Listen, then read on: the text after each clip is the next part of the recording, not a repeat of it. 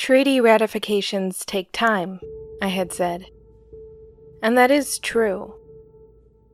But really, once the justification is there, and couples with the impulse to have, then things happen, you could say. And by moving in quickly, the US could be sure that Spain would hold true to their word, or their losses, to get more specific. It was really only a couple of months between the victory in Iloilo City and the day US forces came for it. In those months, US forces were fortifying themselves and preparing for battle against the, quote, insurgents. For the Filipinos of the city loyal to their brethren, there was a brief celebration and then a waiting period. And for Teresa Magbanua, well, she held some sort of position in Iloilo City. A nondescript position, I would add. She was still in the army, yes, and of course she was ready to fight, though there was, perhaps, some confusion as to what exactly she was doing. She commanded troops in battle. That part could not be denied, but other details are a bit unclear. By some accounts, she was a brigadier general, after all, how could one command troops without that official status through which to do so? And by other accounts, well, no such title would have ever gone to a woman. There's certainly no record that has endured the war and the hundred years that followed, verifying exactly what status she had. But undoubtedly, she had the care and devotion of her soldiers. Those things that often followed official titles followed her, entirely from her own merit. So perhaps it did not bother her. On the other hand, her brothers were ranked men, a general and a major, respectively. Perhaps it did bother her that those who were equal to her in bloodline, capacity, and perhaps deed were celebrated so formally now, I say perhaps deed because it has been hard for me to trace any record of their accomplishments independent of her. Whereas Nana Isa had three major battles won and a capital city beneath her feet.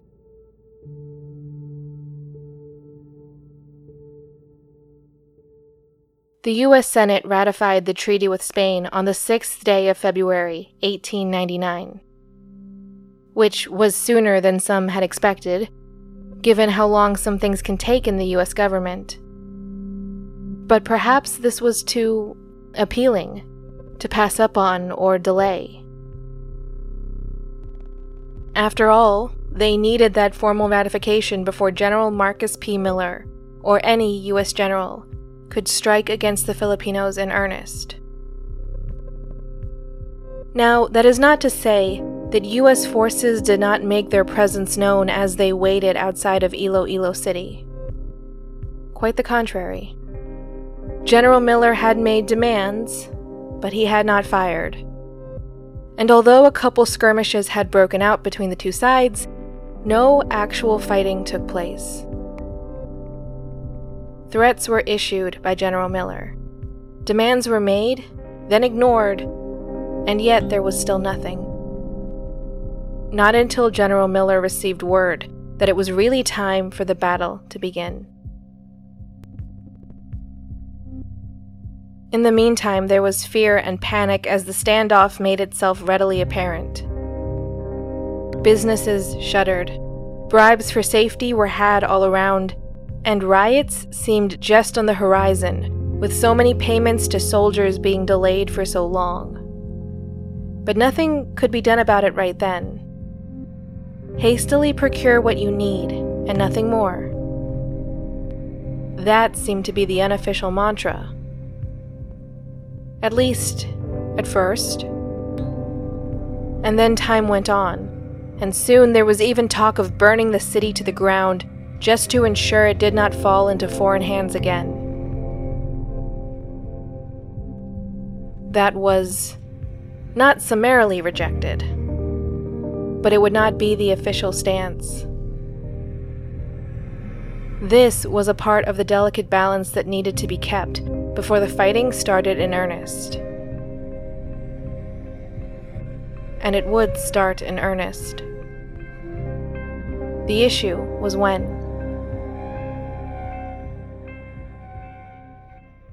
U.S. forces fired the first shot on February 11th. Teresa Magbanua was still in the city, and together with General Martin Delgado, she took to work on its defense. Except. Well, except this defense was not what you might think. US forces had distance weapons, cannons, long range guns, etc., etc. It was what they had needed for their war with Spain. And it was the sort of technology that was in vogue at the time. You might want to say if you can forgive the adaptation of such a phrase to this context. US forces had the sort of weapons that let them fight the battle far away from the reaches of bolo knives and the other short range combat tactics that Filipino forces specialized in. And this made all the difference. Defenses were still being laid out. Trenches were being dug as the first shots were fired, and troops were left scrambling back towards the city. At 9 o'clock, the shelling started. Shots were being sent out over homes, almost as a warning of what was to come should Filipino forces not surrender. In many ways, this was the same message they had always gotten that there would be worse to come without cooperation. When the firing started, a panic took hold over some. Buildings were damaged and storefronts were looted simply for the sake of it. Foreign properties and belongings were also damaged, if not outright burned to the ground. And perhaps that's why this seemed worth noting at all. Economics might have certainly been the reason why Iloilo City was sought after so soon after US forces were able to fight. The other was a tactical advantage, you could say. Iloilo City was symbolically important, so of course it had to be taken away.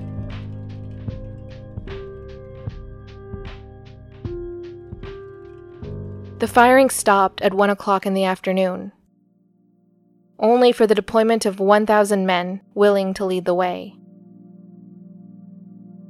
But what they found was a city in panic and not ready to fight and all those who were a part of the rebellion had fled.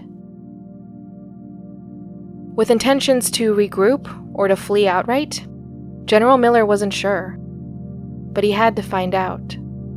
So he appointed some men to stand guard and restore order in the city while he went to find his enemy. And he did, on a road outside of the city, which led to a small skirmish again and a retreat by the Filipinos who would fight another day. A day when they weren't caught off guard and sent running from an enemy they could not reach in order to fight. And where was Teresa Magbanua during this? In an episode of a series about her. I should have an answer, right? Well, I don't. The accounts of the day I was able to find have completely omitted her. They were the records of foreign eyewitnesses who would not have cared who she was exactly. They would have only seen her as a woman, unworthy of their consideration. Maybe they even assumed she was General Delgado's wife, or something akin to that. Just a woman following her husband because it seemed like the safer thing, or her duty. That would have explained why she was around and why people respected her like they did. That was probably enough for them. But you and I know that's not true. We know that Teresa Magbanua was so much more than what they would have called an ordinary woman. But if history is told by the winners, as they say, or agents the winners have approved of and delegated to speak, then of course the stories that live on will be tailored accordingly. It's not just how things are expressed, but what gets expressed. In this case, the tale of a folk hero was almost lost, but will forever be incomplete. Maybe there is something merciful about it, though, that her name is not attached to the fall of what she built up. Or at least, not yet.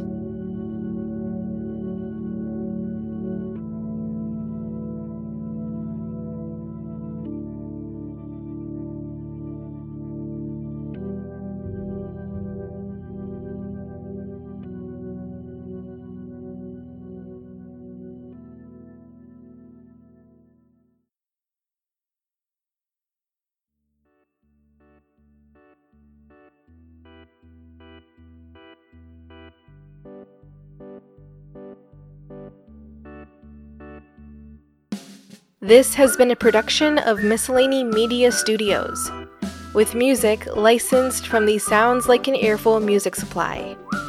Thanks for listening. Find more information about all of our shows at miscellanymedia.online or follow us on Twitter at miscellanymedia for updates on current and future projects.